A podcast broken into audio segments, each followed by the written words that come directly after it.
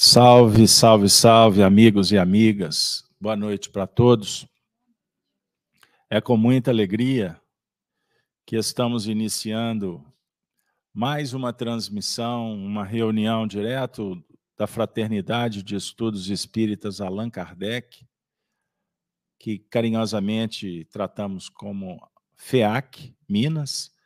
Sejam todos bem-vindos Espero que tenhamos uma noite de bênçãos, de oportunidades de estudo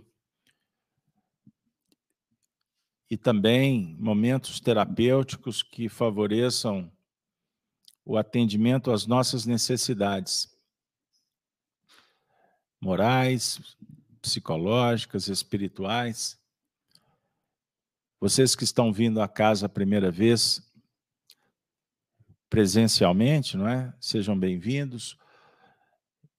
Nossa reunião, nós é, estamos num novo formato, agora com o Evangelho na Casa de Kardec, é o tema do nosso encontro das terças-feiras. E cada semana a gente desdobra, trabalha assuntos do dia e essa reunião é transmitida e estamos sendo, nesse momento, acompanhados pelos nossos amigos na internet, através da transmissão pelo canal Gênesis, que é da, daqui da FEAC, e também o canal da Rede Amigo Espírita, que temos uma parceria aí de mais de 10 anos de transmissões das nossas atividades. Lembrando ainda que todas as manhãs, de segunda a sexta, fazemos o Gênesis no Lar, que é o evangelho transmitido pelo YouTube. Quem quiser acompanhar gratuitamente, disponível aí para vocês. É uma maneira de integrarmos a equipe.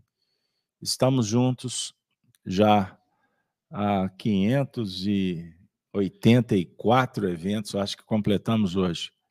Nós iniciamos esse trabalho quando começou aquele processo que nós fomos impedidos de nos, de nos encontrarmos face às dificuldades sanitárias e começamos esse trabalho e está dando muito certo e o pessoal pediu e embora estamos retornando pediram para não suspender, não é, Denise? Você foi uma que pediu, né? Pois bem. Então vocês estão convidados toda segunda, de segunda a sextas-feiras, às sete horas da manhã. Bom horário, não é?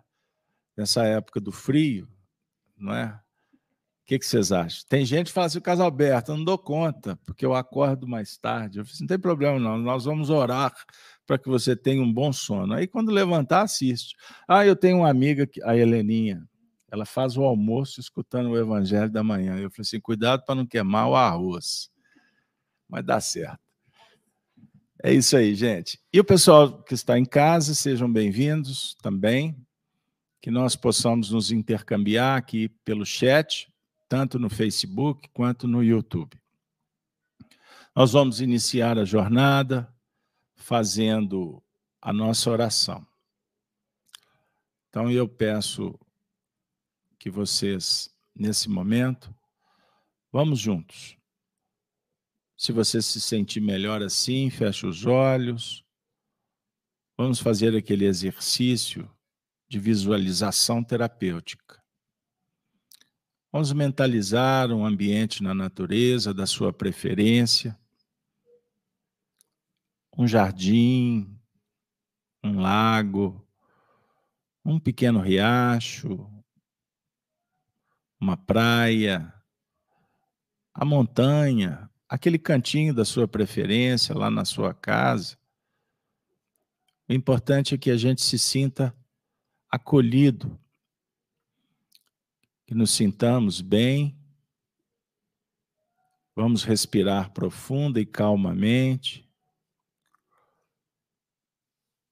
Vamos visualizar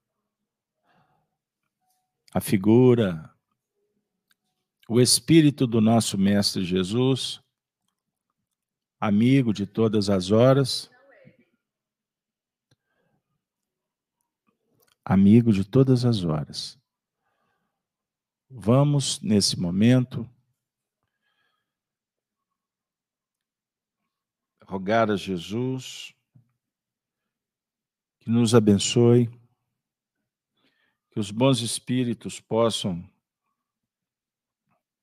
nos envolver nesse momento, tratando das nossas dificuldades, as doenças conhecidas ou veladas, que esse momento possamos estar envolvidos pelas vibrações do bem, do amor, que possamos todos nos sentirmos em paz. Deus, nosso Pai, abençoe a todos, que a nossa atividade possa ser um oásis de bênçãos um recanto consolador, que todos que aqui se encontram recebam de acordo com suas necessidades, que possamos formar um grupo em que as bênçãos, a luz, a fraternidade se faça. Mas ainda pedimos em nossas orações pelos familiares, entes, amigos, aquele coração que você se recordar, enderece luzes, o que de melhor você tenha no seu coração. Ainda pedimos para quem sofre, que está nos hospitais, nos cárceres, vivendo a miséria física, material, moral. Os nossos irmãos pacientes, doentes mentais, nas clínicas de recuperação. Todo o cenário de desolação, como também pedimos para os espíritos que sofrem, que no mundo espiritual estão descobrindo o que plantaram, que as luzes sejam espargidas pelos peregrinos, trabalhadores do Cristo em várias dimensões.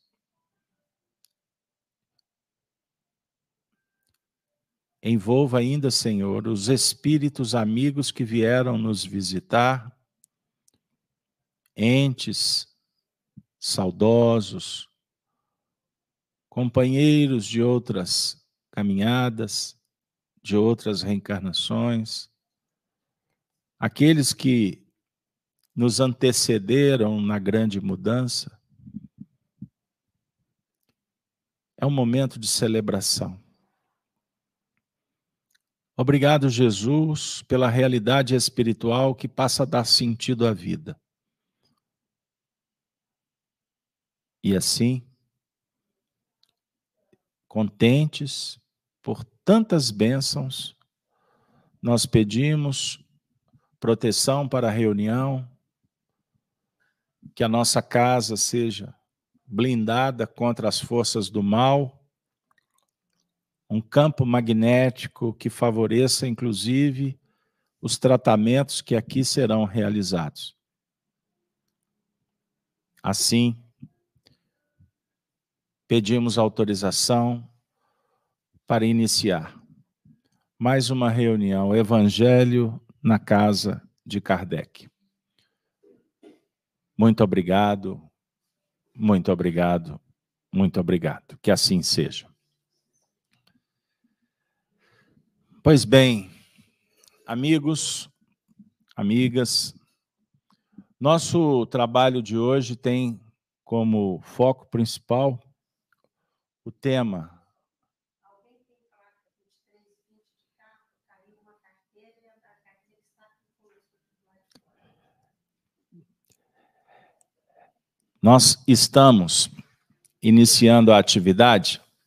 com o tema Há muitas moradas. Não é isso, Denise?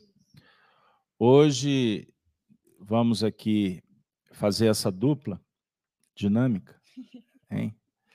Então, Denise fará a leitura do Evangelho segundo o Espiritismo, que é o livro que estudamos nas terças-feiras. Então, vamos trazer o capítulo terceiro do Evangelho segundo o Espiritismo. Eu peço aí uns minutinhos, talvez uns sete minutos, da atenção de vocês para que a Denise possa fazer a leitura e os amigos que estão em casa, que queiram acompanhar, repito, Evangelho segundo o Espiritismo, capítulo terceiro, há muitas moradas na casa do Pai. Denise, pode fazer a leitura, por favor. Boa noite, amigos. Item 1. Não se turbe o vosso coração. Credes em Deus, crede também em mim. Há muitas moradas na casa de meu pai. Se assim não fosse, já eu vou-lo teria dito, pois me vou para vos preparar o lugar. Depois que me tenha ido e que vos houver preparado o lugar, voltarei e vos retirarei para mim, a fim de que onde eu estiver, também vós aí estejais. São João, capítulo 14, versículo 1 a 3. Diferentes categorias de mundos habitados. Item 3. Do ensino dado pelos espíritos, resulta que muito diferentes umas das outras são as condições dos mundos, quanto ao grau de adiantamento ou de inferioridade de seus habitantes. Entre eles, há os que estes últimos são ainda inferiores aos da Terra, física e moralmente. Outros, da mesma categoria que o nosso, e outros que lhes são mais ou menos superiores a todos os respeitos. Nos mundos inferiores, a existência é toda material. Reinam soberanas as paixões, sendo quase nula a vida moral. À medida que este se de desenvolve, diminui a influência da matéria, de tal maneira que, nos mundos mais adiantados, a vida é, por assim dizer, toda espiritual. Item 4. Nos mundos intermédios, misturam-se o bem e o mal, predominando um ou outro, segundo o grau de, de adiantamento da maioria dos que os habitam.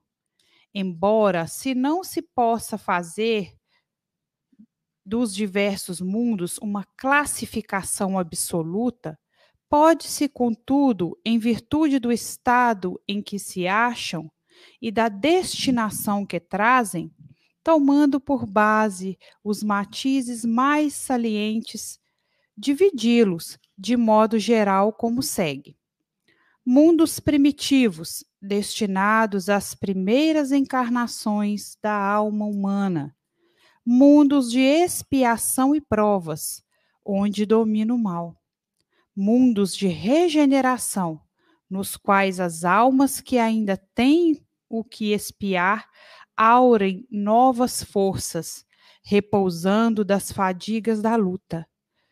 Mundos ditosos, onde o bem sobrepuja o mal, mundos celestes ou divinos, habitações de espíritos depurados, onde exclusivamente reina o bem.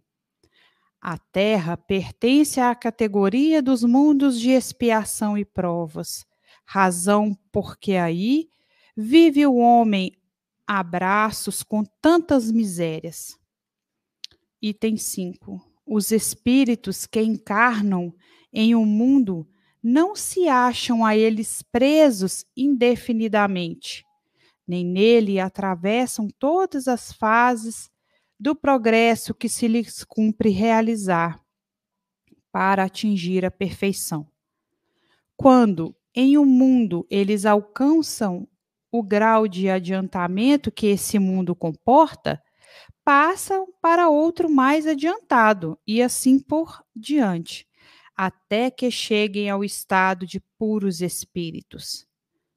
São outras tantas estações, em cada uma das quais se lhes deparam elementos de progresso apropriados ao adiantamento que já conquistaram.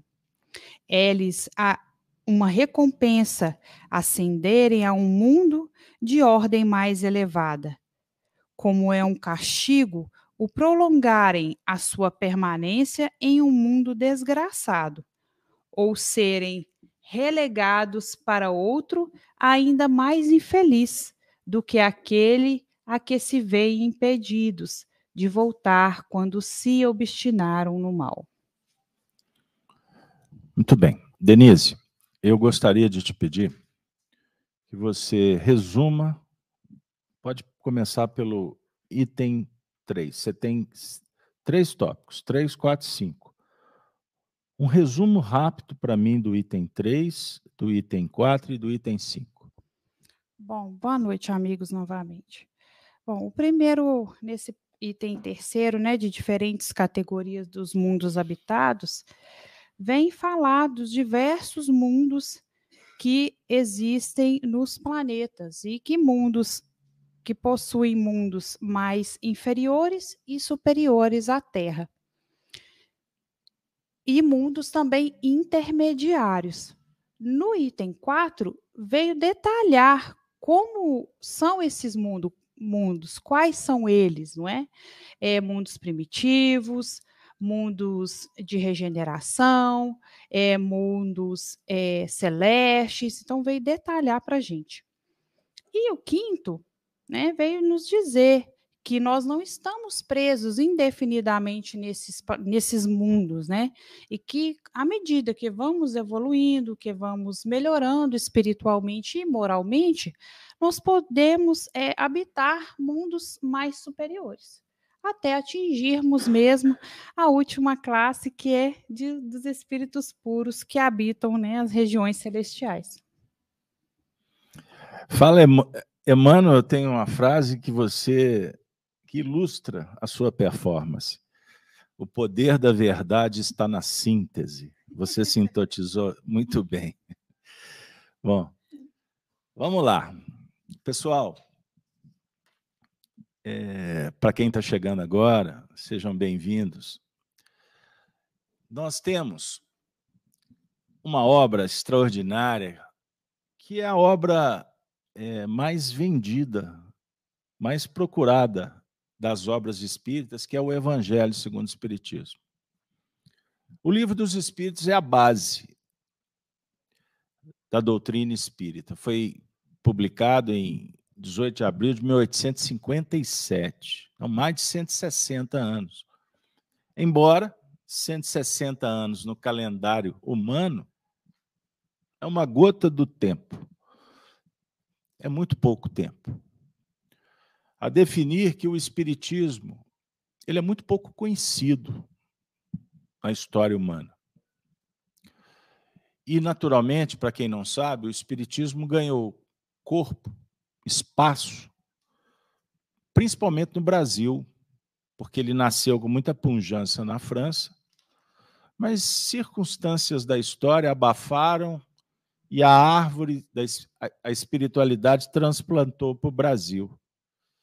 E aqui o movimento espírita é, ofereceu é, obras, grandes vultos, e o Espiritismo hoje é uma obra, vamos dizer assim, é, ela é propagada a quatro ventos, embora uns ventos ainda muito acanhados. Porque, na verdade, o Espiritismo chega para a humanidade no momento oportuno. Porque era necessário que os homens crescessem, desenvolvessem aspectos da ciência, da filosofia, das experiências sociais, para que no século XIX muitos espíritos reencarnassem inclusive preparassem o advento do Espiritismo, que acabou se consolidando com Allan Kardec. Então, é um cenário. Agora, é muito importante que nós viemos ao centro espírita e talvez temos aqui corações que estão acessando pela primeira vez. É muito interessante que a gente possa também recordar que o Espiritismo é uma doutrina que foi é, que foi profetizada pelo próprio Cristo. No Evangelho segundo o Espiritismo, que é um livro que estuda aspectos do Evangelho de Jesus, tanto que o primeiro, o primeiro é, nome do livro, Evangelho, era a imitação do Evangelho. A imitação do Evangelho. Depois se tornou Evangelho segundo o Espiritismo. Por que imitação? Foi um termo usado na época para dizer que era um estudo em torno da mensagem de Jesus. Alguns aspectos morais que Kardec entendeu, sobre a inspiração do próprio Cristo, serem aspectos importantes. Então, objetivou um estudo de assuntos morais. Porque curas, as predições, foi tratado em outros cenários, em outros livros, certo? Então, voltando. Jesus, vamos ao contexto histórico. Quando Jesus está preparando a sua partida para o mundo espiritual, depois que ele já tinha deixado os ensinamentos, todos sabem que ele reuniu os discípulos e fez a chamada ceia. Ficou conhecida como a Santa Ceia. Ele reparte o pão, estão lembrados? Ele lava o pé dos discípulos e ele faz considerações que se tornaram roteiro para os discípulos que teriam que assumir o papel face à ausência do mestre. Ou seja, cada um assumindo a sua tarefa, porque era necessário que a mensagem pudesse ser propagada e pudesse chegar, inclusive, nos nossos tempos, nos nossos dias. Pois bem, então, dentre tantos ensinamentos que nós vamos encontrar, eu vou citar aqui o Evangelho de João, a partir do capítulo 13. Mas no Evangelho, no capítulo 14, Jesus disse assim: Eu vou repetir a expressão porque ela se tornou, então, a base que Allan Kardec escolhe para fazer esse estudo do capítulo terceiro do Evangelho segundo o Espiritismo.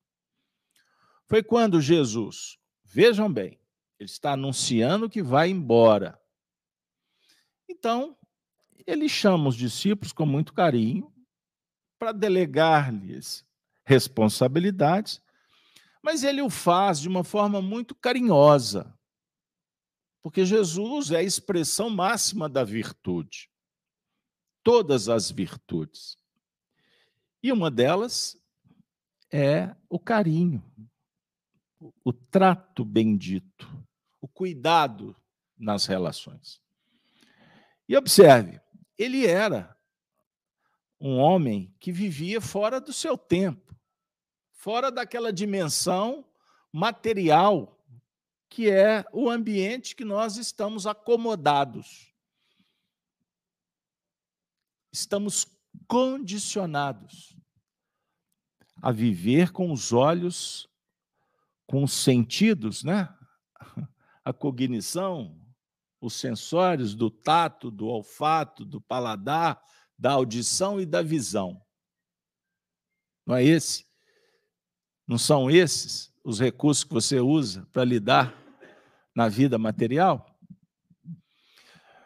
E os homens naquela época estavam muito pouco preparados para entender o que ele dizia. Então, quando ele usa expressões como o reino de Deus, que ele vai tratar dos fenômenos que estão para além da matéria, na ciência chamada metafísica, ou seja, para além das, da física conhecida.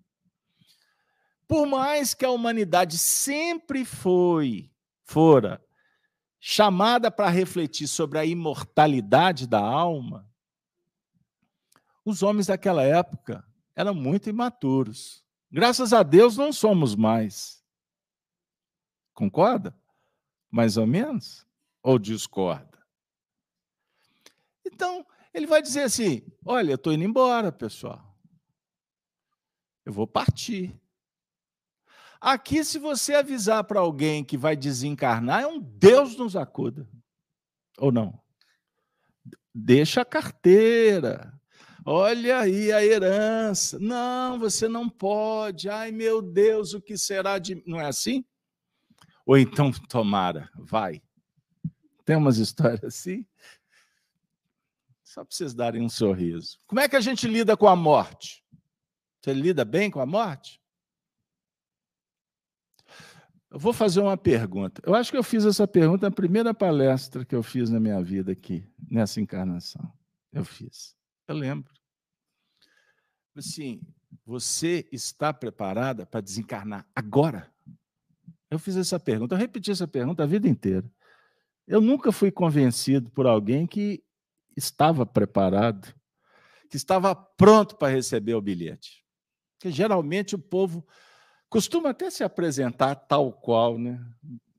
Mas no fundo, no fundo, nós temos dificuldade. E eu não vou dizer que esteja errado. É apenas uma constatação do que vem a ser maturidade. Porque não adianta você conceber que o espírito é imortal se isso não é internalizado. Se, se você não vive tal qual esse preceito, esse princípio.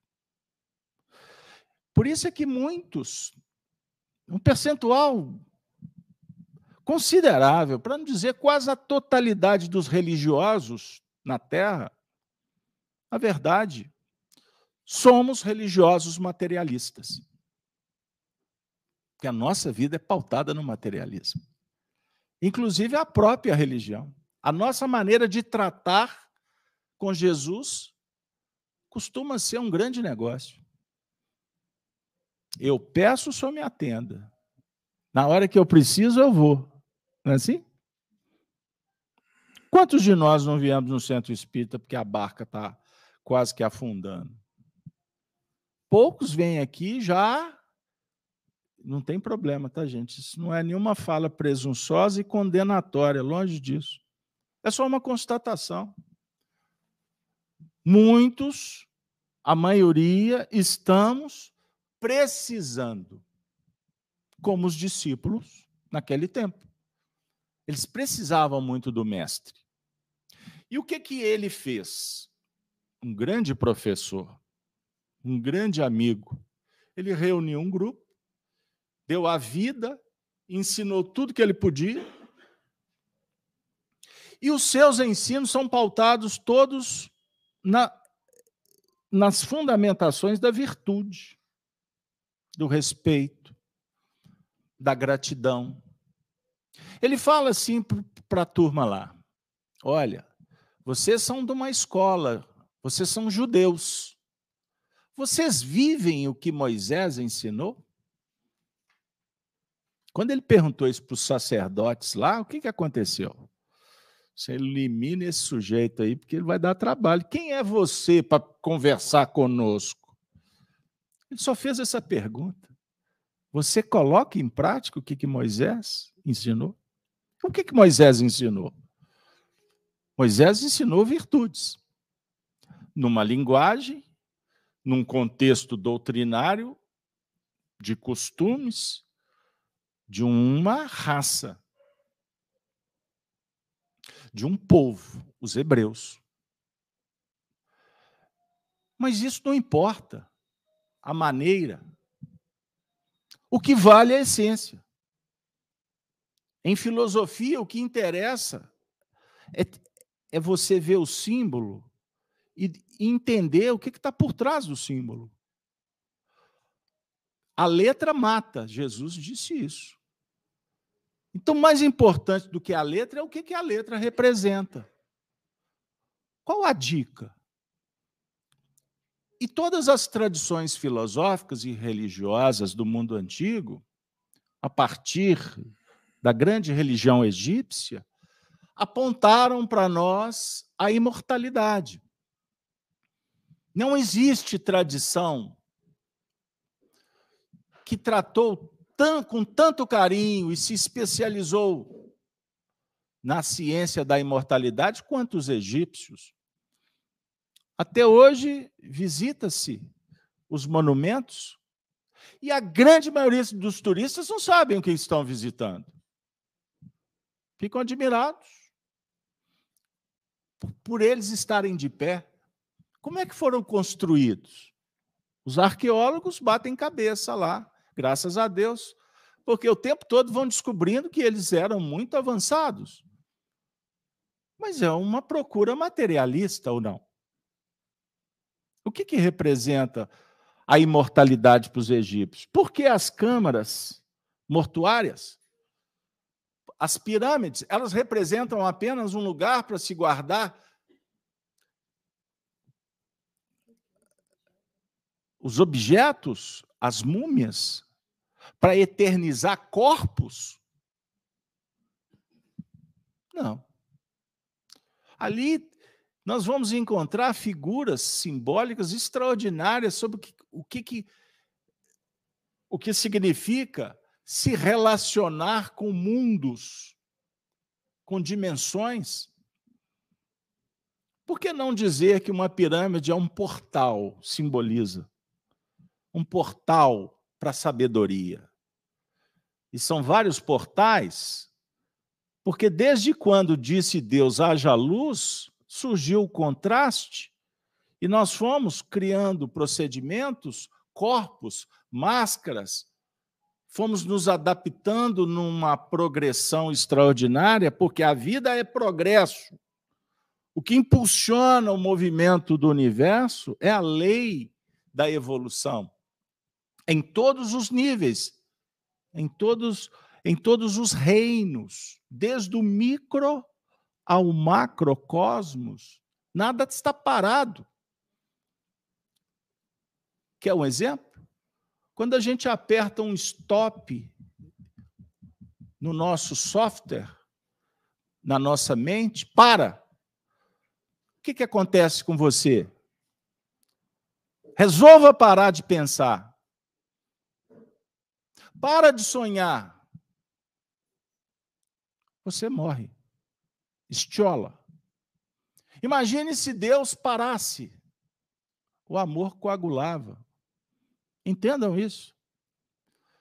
Então, o que, que nos faz sofrer? É a querer apertar o stop. Parar essa máquina. Entendam o símbolo. Qual máquina? Parar o espírito. O espírito que é imortal.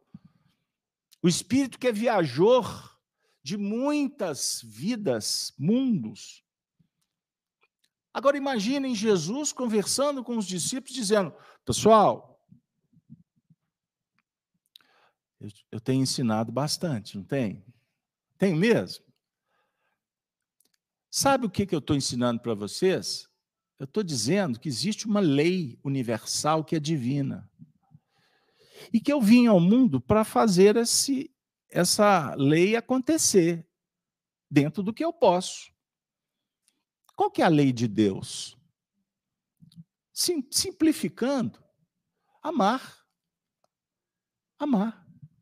Porque quem ama plenamente é capaz de fazer o que para os homens comuns, medíocres, das redes sociais, que é impossível.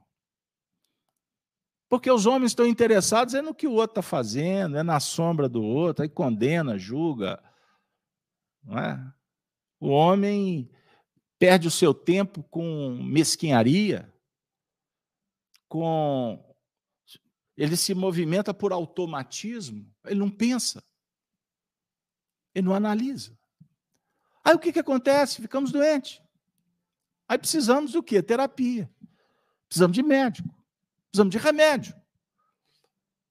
Jesus morreu doente? Vocês têm essa informação? Do que, que Jesus morreu? Eu esqueci. Não, vou fazer outra pergunta. Os discípulos, os seguidores de Jesus ficaram doentes? Vocês tiveram notícia que Pedro teve rancianise? Tomé ficou cego? Ou não. Como que os discípulos de Jesus desencarnaram? Tirando João Evangelista, que foi o único que desencarnou por idade, a velhinha apagou com mais de 100 anos, todos os outros foram sacrificados, perseguidos. Porque eles. Eu dei um salto na história, eu vou voltar, porque senão fica descolado. Porque Jesus disse assim: Olha, não se turbe o coração, eu vou ter que ir embora. Estou fazendo uma adaptação muito pobre. Mas literalmente ele disse assim: Não se turbe o vosso coração. Eles estavam sentindo, eles entenderam aquele momento. Credes em Deus, credes também em mim. Na casa de meu pai há muitas moradas. Se não fosse assim, eu vou-lo teria dito. Sensacional. Vou preparar-vos lugar. Mais à frente ele vai dizer que volta. Voltarei. É necessário que eu vá, porque se eu não for, eu não posso enviar os meus representantes. O Espírito de verdade, que o mundo não pode receber, porque o mundo não o conhece mas vós o conheceis, porque o Espírito de verdade vai falar do que eu vos tenho dito. E o mais sensacional é Jesus dizendo, e ele vai dizer muito mais, porque agora vocês não podem suportar.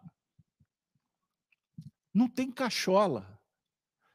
A gente não tinha vivência para ter informações que hoje são possíveis. Por isso o Espiritismo veio como espírito de verdade muito tempo depois. E o Espiritismo não fala de si mesmo. O Espiritismo apresenta o Cristo agora com uma nova configuração. O Espiritismo não é apenas uma religião. O Espiritismo é um, pro, é um projeto filosófico com fundamentação científica e que dialoga com um sentimento que você tem, que é o da religiosidade. Sabia disso? O Espiritismo vai revolucionar o conceito de religião. Porque religião, durante muito tempo, no mundo ocidental principalmente, materialismo religioso quando unimos a mensagem do Cristo com um poderio, com os interesses políticos. Sobre a batuta do Império Romano, que sobrevive até os dias atuais. Se travestiu de religiões, de ideologias, ao longo do tempo. E por mais que usam propostas que têm o dístico de virtude, de justiça, de democracia, de fraternidade, mas o interesse no meio do caminho é confundir, atarantar, emburrecer, fragilizar para dominar pelo medo, criando inclusive dependências. Lembrem disso. E tirando um dom, uma faculdade mais extraordinária que Jesus foi o campeão. A faculdade de você ser livre. Mas você só pode ser livre se você viver pautado em, em princípios da legítima virtude. Os discípulos ainda eram muito frágeis, porque Jesus falava que ele estava ali naquele corpo, mas ele tinha que ir embora. Porque nós temos um time, nós temos um ciclo de oportunidades que precisam de se renovar. E ele veio para inspirar, mas o professor, depois que ensina, parte.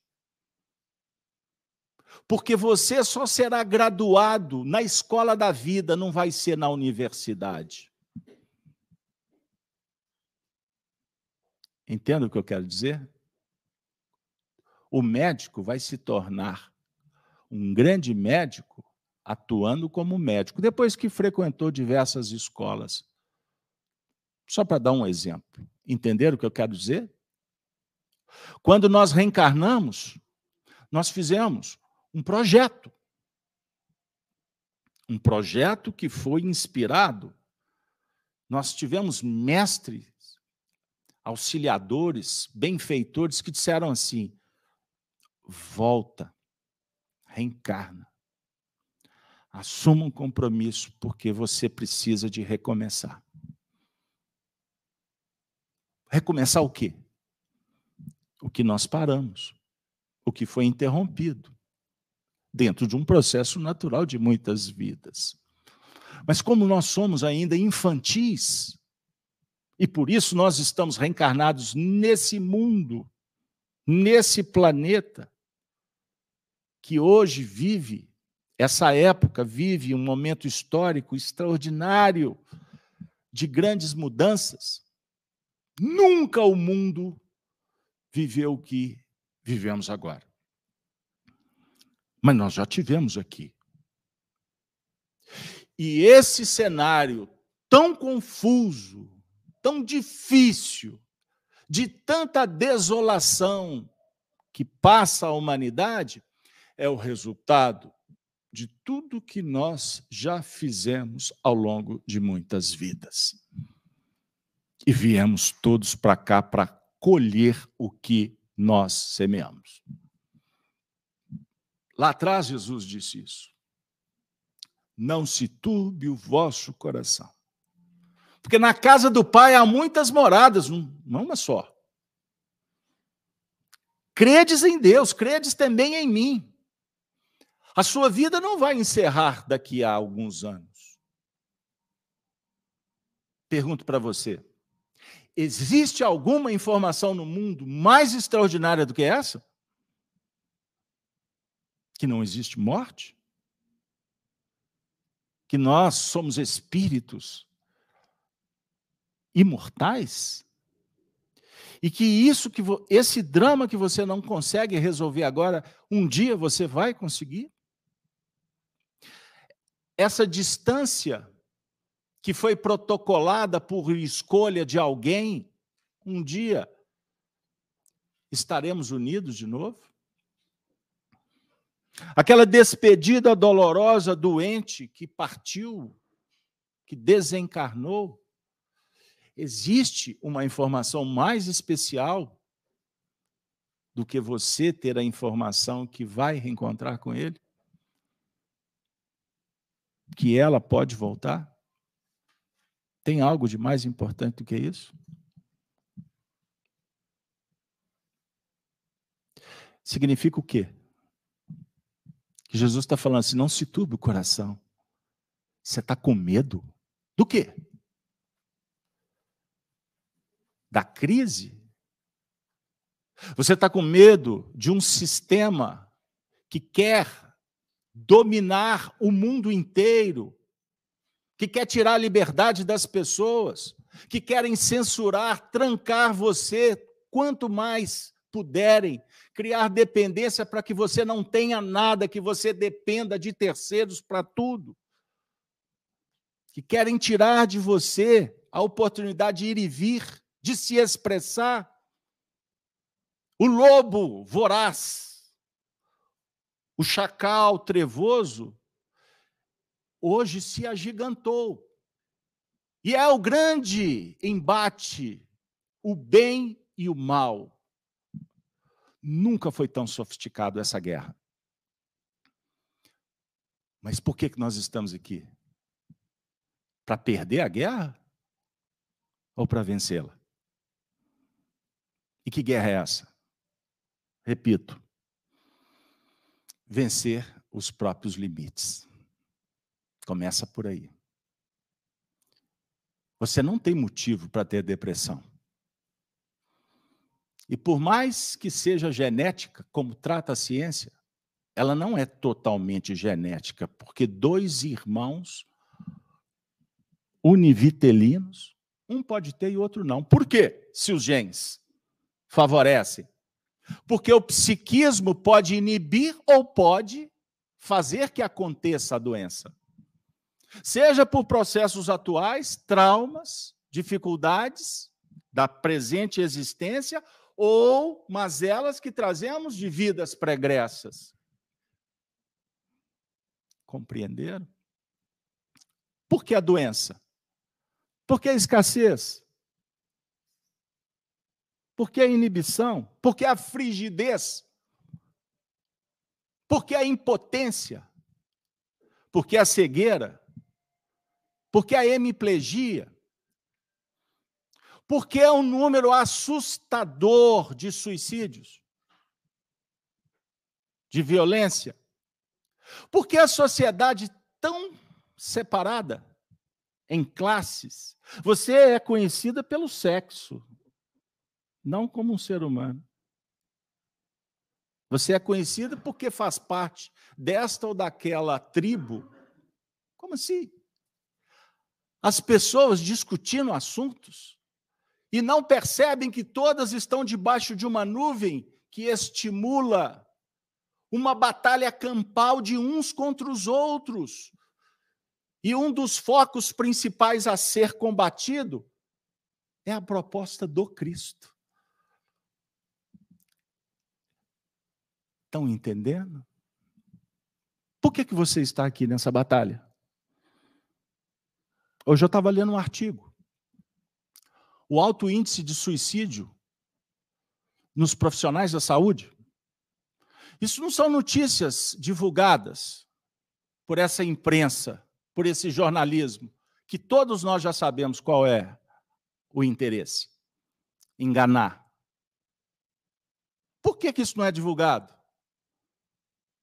Por que, que só é divulgado o sexismo, o hedonismo? Você abre um jornalismo você tem uma notícia que você não sabe se ela é real, e daqui a pouco você tem aqui uma transa em público.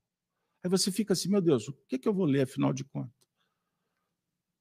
A televisão que emburreceu a sociedade durante tanto tempo. E eu estou falando isso porque hoje é o dia considerado o dia da imprensa livre. Imprensa livre em lugar nenhum no mundo não é livre. Entendam? Todos algemados. Agora vem o outro problema. Nós somos espíritos. Nós somos espíritos. E a nossa mente formatada a esquecer que somos espíritos. Aliás, é impossível que você viva a espiritualidade o tempo todo. Mas nós somos chamados para, em determinados momentos, nos recordar que somos espíritos. Então, seu corpo dorme. Você precisa do repouso. O seu espírito se deslinda. Você vai para o mundo espiritual para você se recordar que é um espírito. O médium entra em transe. Ele vive o transe. Ele entra em relação com os espíritos para nos dar informações apenas que existem espíritos. Não, para nos recordar que somos viajores do universo. E somos imortais. Entendam que eu estou repetindo. Estou indo e voltando, indo e voltando. Porque o que Jesus está dizendo que somos imortais é extremamente importante que a gente entenda, afinal de contas, o que, que nós estamos fazendo aqui, porque senão você vai ser engolido. Como nós somos contaminados desde quando fomos bebês. A educação que recebemos, o videogame, a televisão, os brinquedos. O tempo todo, a nossa mente foi formatada para disputar. Você terá sucesso se tiver dinheiro. O pai fala: qual é a sua nota? Passamos até negociar, dando presente, se passar no vestibular. Ah, papai não passou, você passa, eu te dou tudo que você quiser. Nós estimulamos o tempo todo para que a sociedade fosse assim. Então nós não somos nem vítimas, não somos algozes, mas nós estamos no momento que nós precisamos de descobrir que chegou a hora de virar a chave. E se você não pensar diferente, é natural que precisemos do remédio, do doutor, da terapia, do envelhecimento precoce, da perda de qualidade na morte e, portanto, uma desencarnação lamentável. Me desculpem. Mas a gente precisa de encarar a verdade. Você veio aqui para escutar Jesus. O Espiritismo tem o papel de dizer para nós que ele, Jesus, nos espera, mas ele não tira de você, ele não censura você, ele não vai retirar de você o que de mais precioso você tem: o livre-arbítrio. O amor não invade. O amor não é violento. O amor não é intolerante. O amor espera. O amor é virtuoso. O amor acolhe. O amor abençoa. O amor perdoa. O amor compreende. E o amor, na sociedade atual, ele muitas vezes se apresenta como perdedor. E o amor ganha exatamente quando ele perde. Guardem isso. O amor ganha quando ele perde. Porque o amor é capaz de dizer, por mais que o coração esteja doído, vai com Deus a escolha é sua.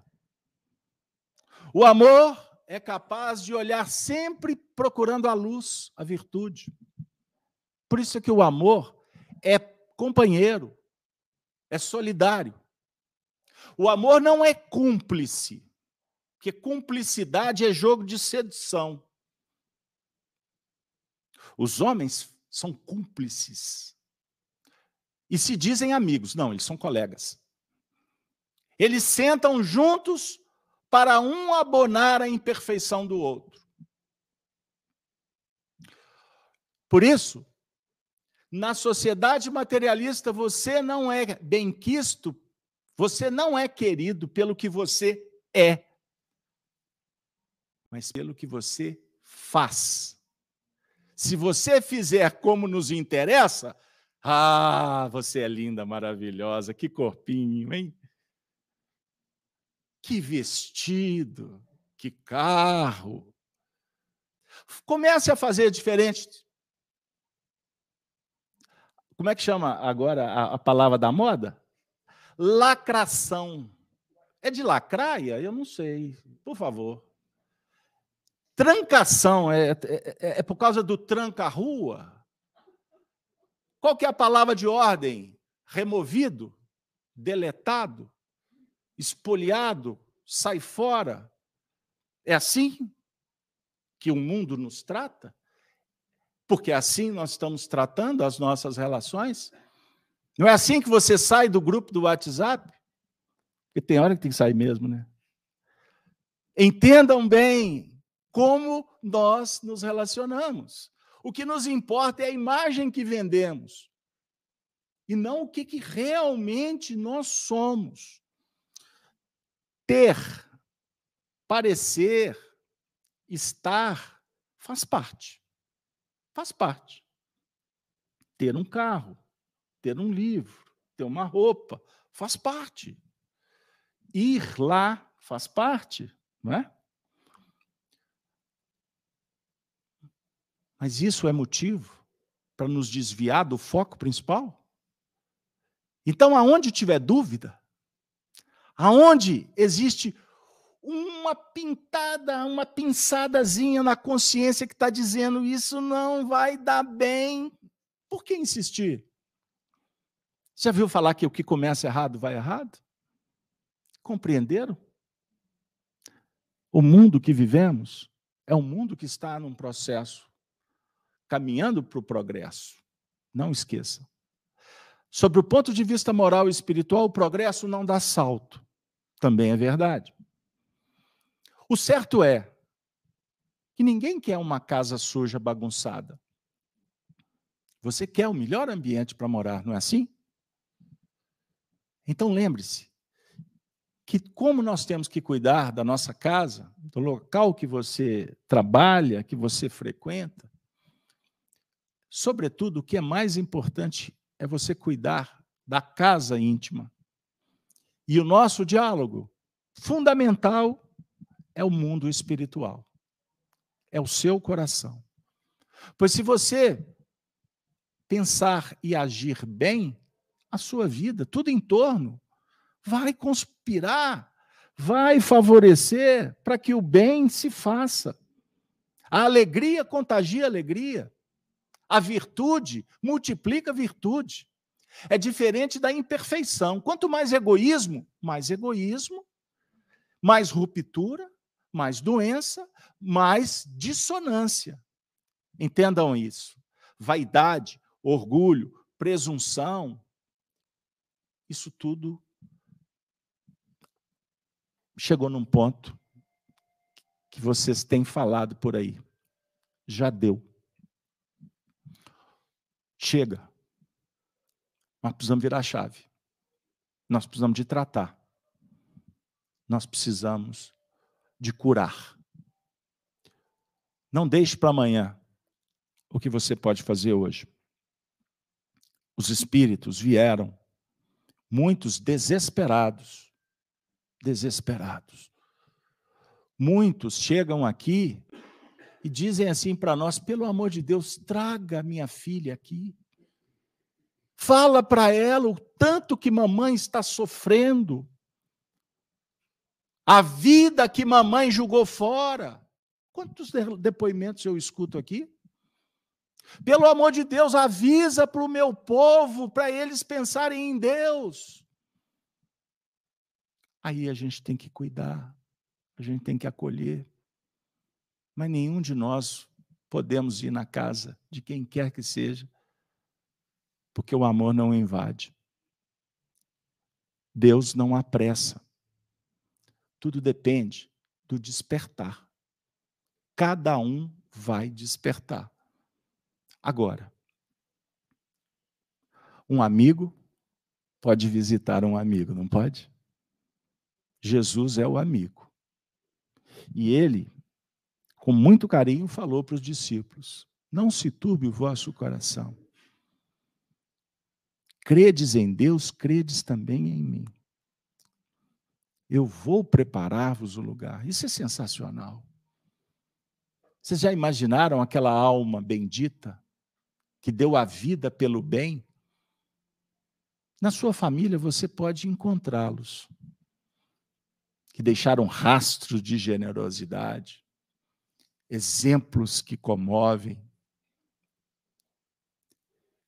Já, já passaram, já pensaram como foi a chegada destes no reino dos espíritos? É festa, é comemoração.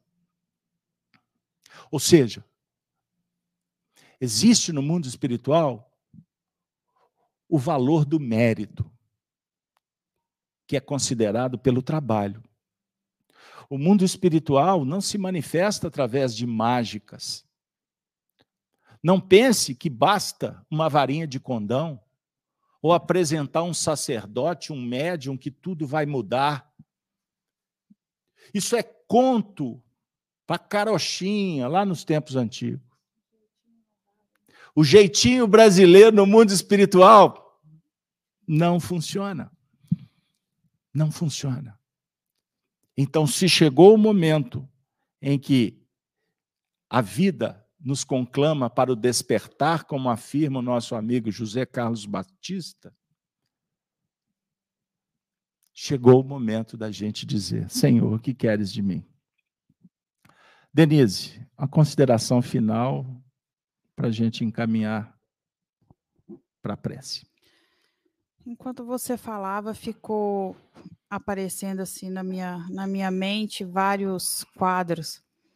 E eu pensando no exemplo dos discípulos.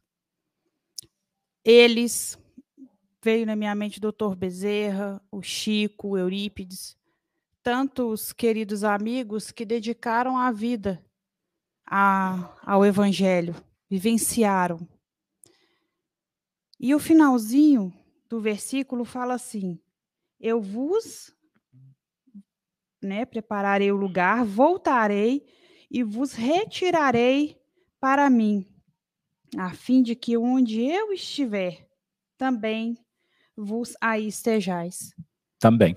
Então, eu fiquei pens passando esse quadro assim, a beleza da chegada desses amigos no plano espiritual, depois de uma vida dedicada ao evangelho, a vivenciar a, a moral cristã, e que nós, ainda passando por essas fases desse mundo ainda de muitas paixões, de muitas dificuldades, nós também vamos estamos nos habilitando, nós vamos chegar lá também.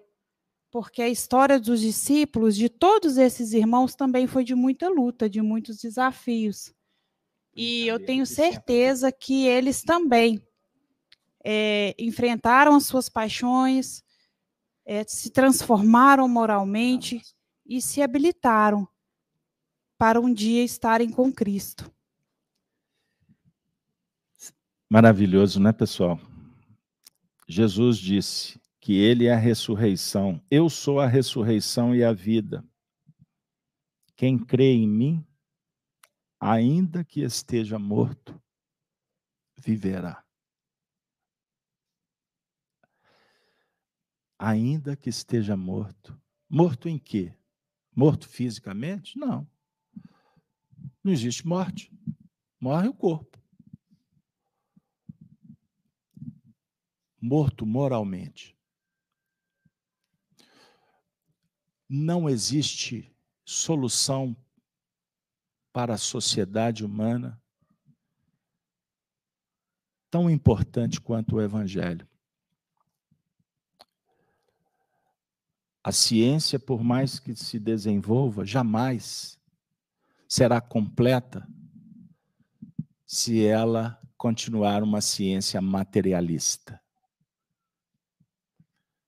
A ciência em plenitude é a espiritualidade. Por isso, que entendamos a importância da ciência do bem viver. Adote a simplicidade. O homem mais rico na terra é o que menos precisa. Quanto mais precisa, mais escravo. a humildade. Precisamos entender os nossos limites. Para você ser grande, primeiro você tem que ser pequeno. Agora, não deixe de pensar grande, porque senão você será medíocre. O que é pensar grande? Não é grandeza quantificada, é qualidade moral. Você pode ter todos os argumentos, usar todas as narrativas do mundo. nada substitui a sua consciência. Porque o código de lei está esculpido aqui. Todos, espíritos mais simples ou mais avançados, todos possuem a verdade aqui.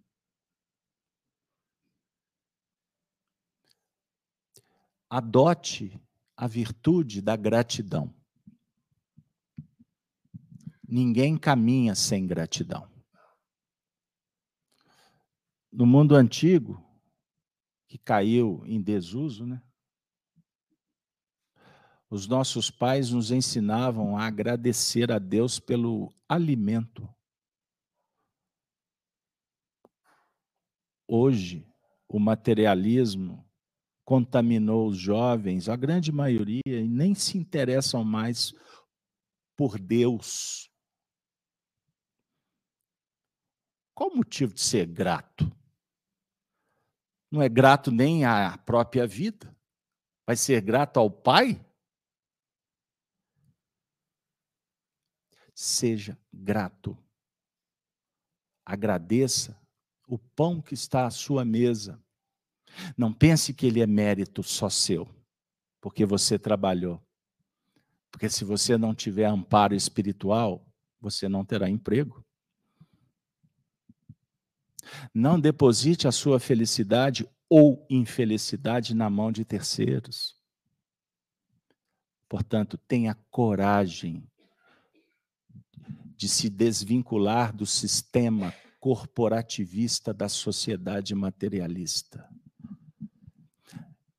Não se interesse pela opinião dos outros. Tenha a sua própria opinião. Mas não deixe de ouvir almas virtuosas, pois elas podem também te ensinar. É o princípio da filosofia, o amor pela sabedoria. Cuidado com o conhecimento, que pretenso, virtuoso conhecimento, pois ele chega todo conspurcado.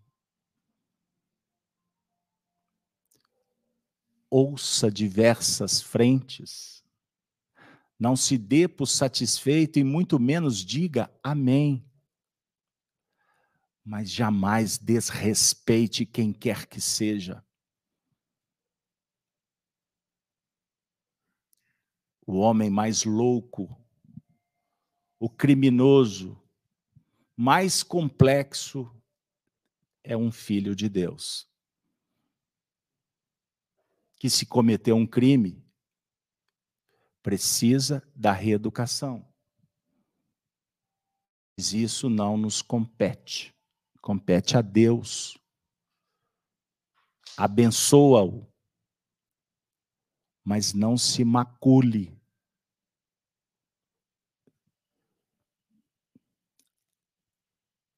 Seja paciente.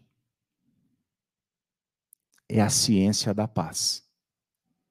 Pois a paciência que vai te dar motivo para você ser prudente. Programe a sua vida. Não faça por automatismo. Planeja antes. Falência significa incompetência.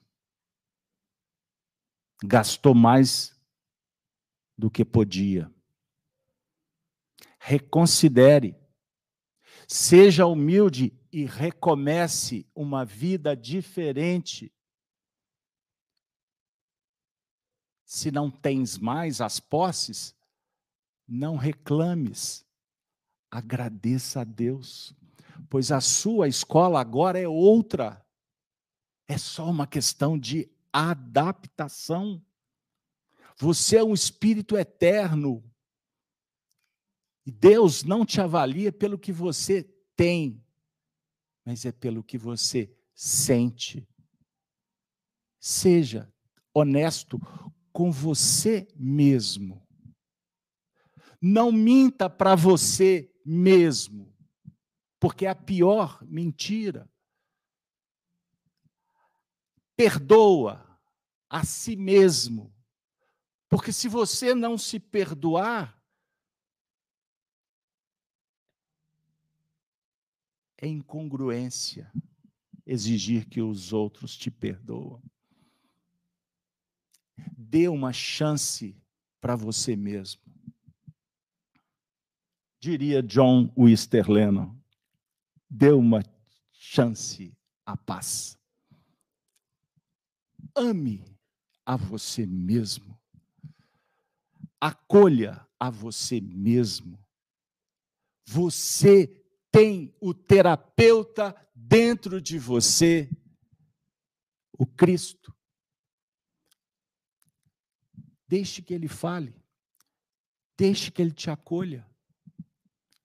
Olhe para o espelho e não fique prestando atenção no que morre. Observe o brilho dos olhos que representam o brilho da sua alma. Eu sou a ressurreição. Um espírito nos disse outro dia. Por que, que eu não pensei assim? Eu disse para ele, porque não estava na hora. Chegou a hora. Ele disse, é verdade. Graças a Deus eu já começo a ver a luz. Ressurreição. Estando aqui, estando lá Ressurreição é estado de alma. Lembre-se disso. Volte para sua casa, para o seu núcleo de convivência, respirando profundamente e agradecendo a Deus. Porque chegou a hora de fazer nascer um novo homem. Assim nascerá uma nova humanidade. Repito, para ser cristão, não basta, não basta se dizer cristão. É necessário ter a coragem de ser cristão e dar a vida. Jesus deu a vida. Enquanto nós queremos fazer política da boa vizinhança, na verdade, nós estamos assinando um cheque em branco.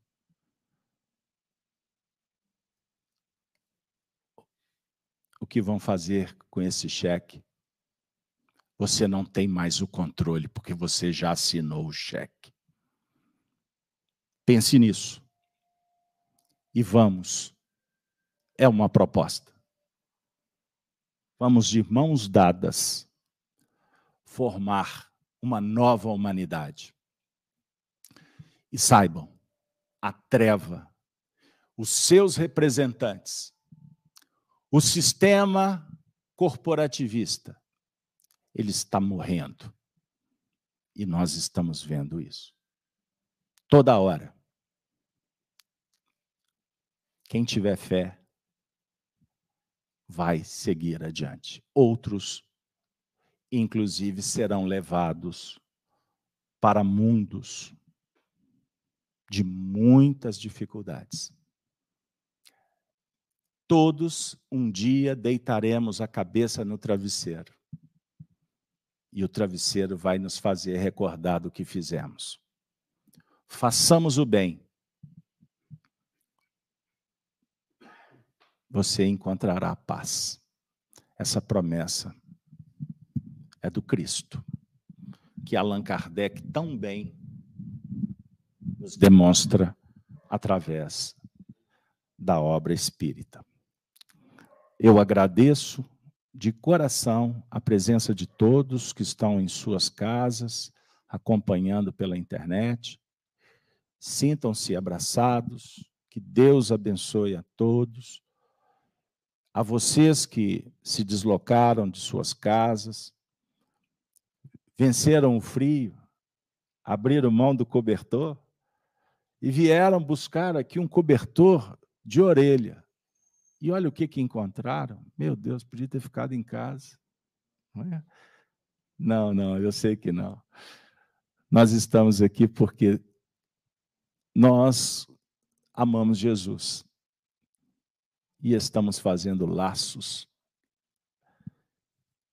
eternos. Não é, Dorinha? Eterno mesmo, Dora? A Dora vai fazer a prece final por nós. Sintam-se abraçados, que vocês possam voltar para os seus lares em segurança. E se vocês se sentirem preparados para uma nova aventura, terça-feira que vem, né, Nicolau? Estaremos aqui na mesma bate-hora, no mesmo bate-canal, é isso aí? a brincadeira. Dorinha, faz a prece por nós, por favor. Boa noite, queridos amigos. Mais uma vez, com os corações cheios de gratidão e de amor, transbordando muita alegria, agradecemos, Jesus, por aceitar nosso amor por Ti e por nos amar também. Somos eternamente gratos por essa oportunidade de trabalho em Seu nome te agradecemos pela casa de Kardec e da senhora Meri, que abre os braços e as portas para nos receber, para nos ensinar, para nos acolher, nos abraçar, tratar de nossas mazelas. E essas vibrações alcançando os mais íntimos sentimentos, nossas dores, nossas dúvidas, saneando, esclarecendo, abrandando, pacificando sentimentos, acalmando. Seremos eternamente gratos, Senhor, por mais essa oportunidade de estarmos aqui reunidos, um cuidando dos outros, juntamente com a espiritualidade maior e amiga. Muito obrigada por mais essa noite, por esse ambiente salutar que nos envolve a todos. E que possamos voltar para nossas casas em paz, em segurança e envolvidos por esses sentimentos de amor, de paz e harmonia. Muito obrigada e boa noite a todos.